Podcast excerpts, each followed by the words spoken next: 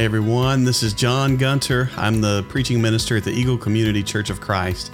You're listening to our podcast from our teachings there, and we're so grateful that you are. Today, we start a new series we're calling Emmanuel as we study God's dwelling places throughout Scripture.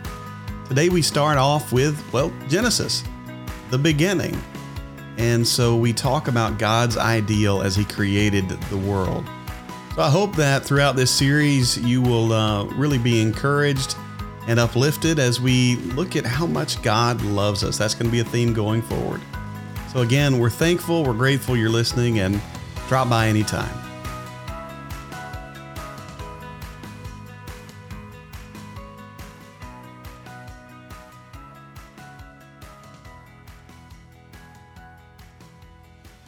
We begin a new series this uh, this week. We're going to carry this series throughout the month of November. Uh, and I'm simply calling this series Emmanuel, uh, and we're talking about God's dwelling places. Uh, if you remember, if you were here for last week's sermon, uh, we kind of talked about this. We kind of did an, an overview of the way God has reached in and tried to have a relationship with us from the very beginning to the very end of Scripture. You remember that? And so, what we're going to do over the next few weeks is really kind of dig down into that and look at the scripture behind it. Uh, because I, I think for a lot of us, we still have this mindset, again, that we mentioned last week, that, that God is somehow behind every corner, just ready to, to zap us when we do something wrong. And that's not the message of Scripture. Does God want us to follow Him and do right? Absolutely. Will God discipline us? Absolutely but it is always for the, the reason of bringing this, this reconciliation to Him because He wants to be with us. And so if we get that out of order, if we just see God as someone who's, who's ready to zap us, I think you know, that's going to warp our mindset and, and really not, uh, that's not healthy in the mind of the Christian. And that's, that's really not love if God was just taking delight in our failures, knowing we're going to fail, just ready to get us but that's not the God we see in Scripture. Uh, if you have your bulletin, I, I gave uh, Tammy a couple of, uh, uh well, I gave her one verse, but we're going to talk about two. Uh, Isaiah 7:14, we're going to use this as a uh, kind of a theme verse. and, and by the way, I actually have a theme song for this series. anybody know the, the band MercyMe? Had a movie out a couple of years ago called I Can Only Imagine. If you haven't seen that, it's really good. I, I recommend it. Um, looks like more heads are shaking over here. So if you haven't seen it, go talk to these people over here. Um, but MercyMe has a song, um, Emmanuel, it's uh, with an E, uh, God with us. And so that if you want to kind of get into the groove of where we're going with this, hey, go listen to that song. Uh, it's a it's a great listen as well. But Isaiah 7:14 uh, says, "Therefore the Lord himself will give you a sign. The virgin will conceive and give birth to a son and will call him Emmanuel." That's kind of odd to be in Isaiah, isn't it? Who do we normally think about when we, we with a verse like this? The answer is when a, preacher or a teacher asks you a question, it's either Jesus or Paul, right? I mean, so you're thinking about Jesus, right? Which is Matthew 1. Uh, all this took place to fulfill what the Lord had said through the prophet. The virgin will conceive and give birth to a son, and they will call him Emmanuel, which means what, church? God with us. And so, what we see here is God is always trying, again, to have that closer relationship with us. And as we kind of uh, did the survey last week, that God even gets to the point where he's like, all right, well, I will go and live among them through my son. We will call his name Emmanuel, which really means God with us. I want to be with you. And so that's what we see here in, in Matthew 1 is, is just kind of this, this idea that, that God wants to be with us, not this whole gonna zap you thing. And so, week one this week, we're to talk about in the beginning, in the garden. Uh, we kind of cruised through this last week again, but we're gonna we're gonna cover some some scripture here in this this point. And so what we get in in the garden, man, that is too small on my screen. How about is that too small for you guys? I got some yes, some no. Okay, that means yes. I will, uh, I will crank that up next week. When you change font sometimes, you know, 55 in one font uh, is 85 in another or 25 in another. So you got to figure that out. So uh, I can read that on the back, but, but I'll, I'll get that up next week so you guys can see it. Uh, Genesis 1 begins like this In the beginning, God created the heavens and the earth. Now the earth was formless and empty, darkness was over the surface of the deep, and the Spirit of God, the Spirit of God, was hovering over the waters. And so, in the first verse of Genesis 1, what we see is God is ready to do something, right? Is this important for us? Yeah, it's important for us. Because what, what is to follow is to tell you what is important in God's mind. What is God going to do, folks? Create, yeah. See where create. He is about to create. So, do you think that God just went into this kind of willy nilly, we'll see what happens type of deal? No, of course not. And so, what we read from this point on kind of tells us these things are important to God. And so, we'll, we'll kind of take a sampling of this. I've, uh, I've picked and chose a little bit, I'll just be honest, but you'll see the, the skipping around. But I'm basically going through Genesis chapter 1 at this point. Uh, verse 3, it says, And God said, Let there be light, and there was light. God saw that the light was good. He looked around and saw that his creation of light was good. That's going to be a theme going forward. Don't worry, I've highlighted it for you. And God said, Let the water under the sky be gathered to one place, and let dry ground appear. And it was so. God called the dry ground land, and the gathered waters he called seas. And God saw that it was Yes, he did. Then God said, Let the land produce vegetation, seed bearing plants, and trees on the land that bear fruit with seed in it, according to their various kinds. And it was so. The land produced vegetation. We'll just keep going until I catch fire up here. All right, good.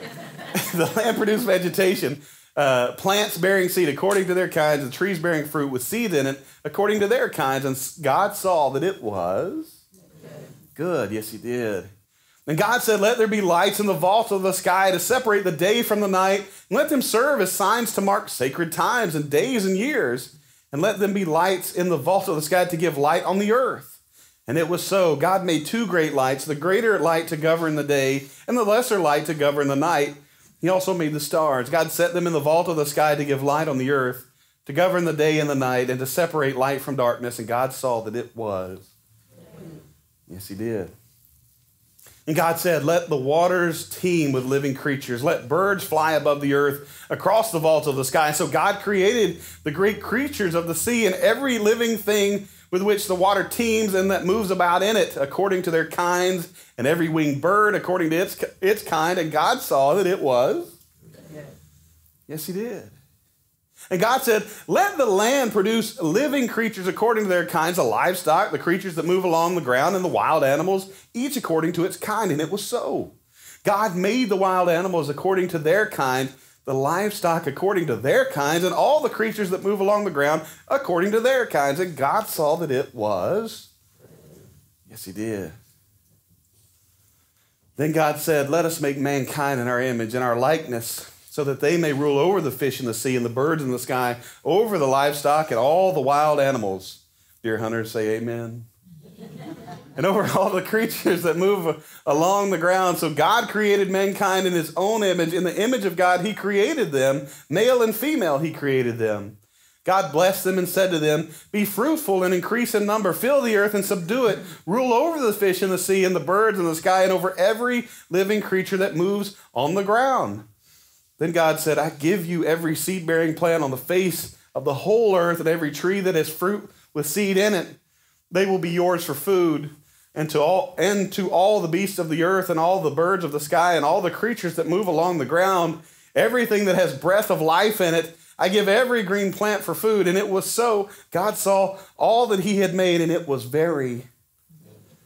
Yes. Do you think God was happy with what he created? Yes, he did. He was. And so this was important for God to make. I don't think that God was just going about this seeing what would stick or kind of what, what he thought in the moment, you know. That God had a plan and he created. He created this earth. He created human beings. He created Adam and Eve. And he looked and he said, Yeah, this is good. This is what I want to create. And so, what we get in Genesis uh, 1 through 3 is that God has created something that is good looking for him, something that he feels is a good thing. That's important to keep with us as we as we move forward. Um, I would love to have once we get to a point where we can have a Bible class. Uh, anybody read through Genesis one and two lately? You read through Genesis one, you get to Genesis two, and you thought, I thought thought I've already read this. And so, uh, if, if that kind of piques your interest, go read that and we'll talk about it sometime. I'll just uh, put that on hold for a little bit. But in Genesis chapter 2, it starts like this Now the Lord God had planted a garden in the east in Eden, and there he put the man he had formed. The Lord God made all kinds of trees grow out of the ground, trees that were pleasing to the eye and good for food. In the middle of the garden uh, were the tree of life. Sounds okay were the tree of life and the tree of the knowledge of good and evil. A river watering the garden flowed from Eden. From there, it was separated into four headwaters. The name of the first is Pishon. It winds through the entire land of Havilah, where there is gold. The gold of that land is good. Aromatic resin and onyx are also there. The name of the second river is Gihon. It winds through the entire land of Cush, which some people think is Ethiopia, by the way. The name of the third river is the Tigris. It runs along the east side of Ashur, and the fourth river is the Euphrates. The Lord God took the man and put him in the Garden of Eden to work it and take care of it. Now, we already know that what God created, he saw as good. God creates this garden, as we talked last week about this, that he creates this perfection for man. And all we, all we had to do was what? There in the last verse. We had to work it and take care of it. That's it. And stay away from that one tree, right? Couldn't handle it. I, I you know, you, you can question my parenting if you want, but I, always do that to my kids. You know, they'll get upset because I've taken something away, and I'll, I'll say, listen, all you had to do was blank, blank, blank, and you couldn't handle it. You know, because they're blaming me for the decision, and I'm saying, no, this was your decision. And, and so we look back at this, and I asked last week, I said, who would, who would sign up to live in a, in a veritable Garden of Eden right now? Yeah. All I've got to do is take care of the garden. Uh, anybody love gardening, by the way? Anybody there? Yeah. Okay, so if you like gardening, I mean, this is, this is really the thing for you. Uh, some of you don't like gardening because you have to do that in, you know, uh, and go to work. But if all you had to do was go out and, and tend to the garden, pick your food, get everything you need, it might change your outlook, right? But this is what God creates for us. And look what happens here. It says, And the Lord God commanded um, the man, You are free to eat from the tree in the garden, but you must not eat from the tree of the knowledge of good and evil. For when you eat from it, you will certainly die. The Lord God said, It is not good for the man to be alone. I will make a helper super, uh, suitable for him. Now the Lord God had formed out of the ground all the wild animals and all the birds in the sky. He brought them to the man to see what he would name them, and whatever the man called each living creature, that was its name. So the man gave names to all the livestock, the birds in the sky, and all the wild animals. All right, so we're fast forwarding here. What has happened right after this?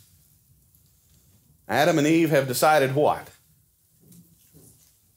You know, that one tree, you couldn't handle it, right? You had it perfect. Anybody ever made a decision that seemed, per- you know, the grass is greener type decision before? Oh, yeah, we've all made that, right? Like, this was not what I thought it was going to be.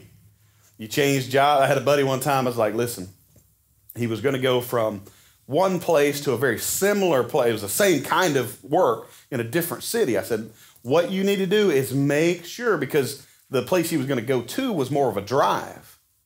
I said, You need to make sure that you're getting into what you think you're getting into. Yes, I have friends working up there, they love it. Uh, I know this is what I want to do. He got there and it was not what he wanted to do. Like you've got to decide, we've got to have vision for more than just what do I want right here in this moment, right? Because that gets us in trouble. Our lack of vision and understanding, you know, God tells them, don't go do this. In the moment, Eve thought, you know, the serpent has told me, you will not surely die. And so she thinks, okay, in the moment, yeah, I want this. It's the only thing I can't have. So that makes me want it even more, right? That makes me want it even more. And so in the moment, this is the thing to do. I've got to do it. And so we don't have vision for the future. I think we get that the older the older we get, right? That's why the Bible talks about older people should should help younger people and tell them, you know, you gain wisdom, life lessons, right? And and some of you have been able to share that. We're having uh, financial peace right now. Francisco and Brooke are teaching, and when I have been in the classes, I, have been in two two or three, uh, and every class, someone is like, "I wish I would have known this earlier in life." because I wasted a lot of money. And that's the case with any, you know, anything that we do. If I would only have known whatever the information was, I could have made a better decision. But in the moment, uh, if we're talking about money, I'm just making a decision because I want this. I've got to have this. And then we get towards retirement age and we say, where'd all my money go? Right? And that's what that's what Adam and Eve have made. They've made a decision right here that, ah, yeah, I really want this Forget what God said. And so it says, Then the man and his wife heard the sound of the Lord God as he was walking in the garden in the cool of the day. Now, this suggests to me that they knew what the footsteps of the Lord sounded like. They didn't mistake this for some animal. Uh, they didn't. Uh, I got to hunt a couple of days this weekend uh, on Friday and Saturday. And every time you sit in a tree stand, the squirrels like to imitate deer. And you get ready, and you're, you know, if you're hunting with a gun, you put your safety off and you're ready, and all of a sudden, oh, yeah, deer don't climb trees, do they? But they knew as soon as they heard it that, that these were the footsteps of God. This tells me they were used to that. And that God made this garden, He created this place, not just for us, but for Him. And so God dwells there with them. That's what God created. And so you have to view the rest of Scripture through this lens. That when God began, when He created, this is what He wanted was to walk side by side alongside with you and with me. Now, again, if you were here last week, we talk about how many times does, does God try to do this in different ways and we continually say, hey, no thanks. You know, I'll, I'll eat of this tree again. I'll, I'll go do this. I'll, I'll, I'll run away for a minute. But the story of Scripture is this that God continually tries every way possible to get close to us because that's what He did in the beginning. And He's continually, throughout the Scripture, trying to get back to this. So they hear God walking in the garden in the cool of the day, and they hid from the Lord among the trees of the garden. But the Lord God called the man and said, Where are you? He answered, I, I heard you in the garden, and I was afraid because I was naked, so I hid. Which is, you know, parent child relationship when your child tells on themselves and they don't even know it. Uh, oops. God said, Who told you that you were naked? Have you eaten from the tree that I commanded you not to eat from? The man said, ah, The woman you put here with me, she gave me some fruit from the tree and I ate it. The first time the man didn't try to take responsibility for something, right? That was the last time too, but I mean, it was the first time, right? No, he says, he doesn't say, Yes, Lord, I have sinned. He says, That woman you put with me, you know, she's the issue. Uh, y'all talk about that on the way to lunch today, okay? We'll just we'll figure that out. And so to Adam, he said, Because you listened to your wife and ate the fruit uh, from the tree about which I commanded you, you must not eat from it. Cursed is the ground because of you. Through painful toil, you will eat uh, food from it all the days of your life. It will produce thorns and thistles for you. Anybody got a pasture or had a pasture before? How much you like those thistles? Y'all probably cursed the ground too, didn't you? Yeah, I mean, this is a part of the thing. Thorns and thistles uh, it will produce for you. You will eat the plants of the field. By the sweat of your brow, you will eat your food uh, until you return to the ground, since from it you were taken. For dust you are, and to dust you will return. So, yes, God in this moment is not happy, is he? Man, by our own choosing, we have decided that it is better for us to go against what God has said and follow our own line of reasoning, right? No, I think it would be better for me to eat of that. And God says, No, now you are cursed because of this. I want to, uh, uh, I think we've got one more scripture here, and then I've got some points I want to, to point out here. And the Lord God said, the, the man has now become like one of us, knowing good and evil. He must not be allowed to reach out his hand and take also from the tree of life and eat and live forever. So the Lord God banished him from the Garden of Eden to work the ground from which he had been taken.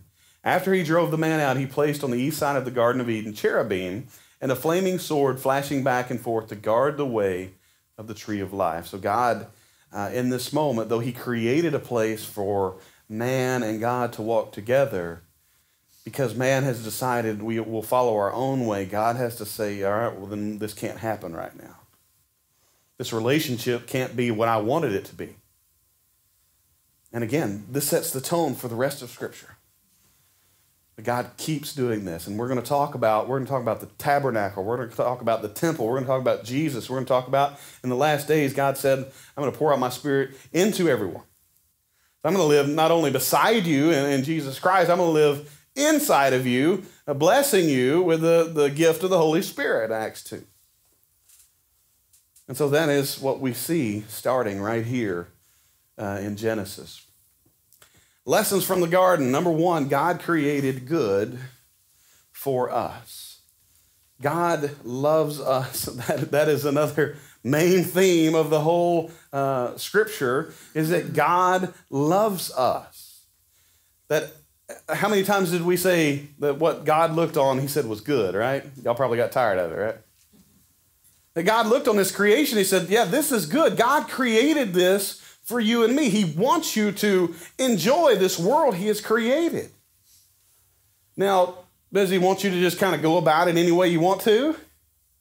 Answer is no. No. But God, in the beginning, He created a world for us to enjoy and to live from. Uh, for me, I do like gardening, by the way, except in the middle of summer. And y'all put me down here in Houston, which summer lasts for like eight months here. Um, you know, it's too hot to even go outside. Uh, but I love eating, uh, you know, from the garden, the fresh produce where I don't have to, you know, I love, I love some HEB. But to be able to go out in my garden and pick uh, the freshness, God created that for us. For us to enjoy, I'm a, I'm a tree lover, especially trees that uh, produce something for the wildlife. Like that's big for me. I, I love to see how God, you know, uh, gives things to nature. Uh, and so it, it, says, you know, that God even created these trees that were good to eat from. They were even pleasing to look at. I'm a white oak fan. Again, you, you find one of those while deer hunting, you just better stick close to it. Uh, acorns are so sweet that a lot of people make bread out of them. And uh, God created that for us to enjoy. But He didn't create all this just to, for us to experience however we want. Number two, the garden was a dwelling place both for us and for God. I've, I've already kind of made this point, so I won't stay here long. But again, this was not just for us. This was not just for Adam and Eve to have a garden, to have a perfect place. It was Adam and Eve and God dwelling together. Again, take this with you throughout the rest of Scripture. This should be your view of God. He wants to live side by side with us. And number three, God disciplines, but he does so for redemption. Again, the idea that God is waiting around every corner ready to just smack you and, and erase your name from the book of life. That is not the story of God. That is not what you see in Scripture. When God disciplines, it is so that you will be disciplined and want to come back to Him, to reconcile that relationship. Otherwise, Genesis 3 would be the end of Scripture, and He said, know what? I'm done with these people. The grass is great. You know, I had a plan. They went away from it. No, thank you. But that's not it, is it? The rest of Scripture tells us how, how devoted God is to us and how many times He's going to keep coming back, even though we kind of throw our arms up and say, no, thank you. Or, or maybe, maybe it's even worse. I think for a time we'll say, yes, God, we want you. But then we kind of get bored or we get enticed by something else and we walk away. But God keeps on trying to come. Jesus, when he teaches parables, it's always, you remember the, the, the prodigal son, right? He goes away. He tells his dad, basically, uh, I wish you were dead now so I go and that, go ahead and have that money. Takes the money, goes out and squanders it on reckless living.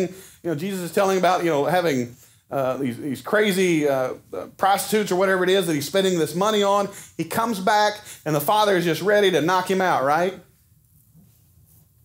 No. Says the father greeted him like this. Now, the rest of the story is the older brother, who a lot of times is like a lot of church people who stand back and see the prodigal and say, you know what, I've been here the whole time. When, when are we celebrating this guy? But God's story, God's love is, I want you back. The son comes back repentant. And God's only answer is, I love you. I'm, I'm ready to have you back. We're going to have a party.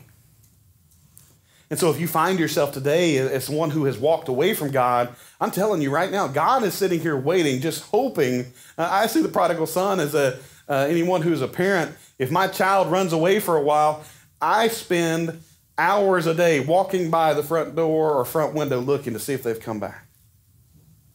I think if if in this parable uh, the uh, the the father in the story had had carpet in his house, there would have been a worn track close to the front, out the front door, just to check and see.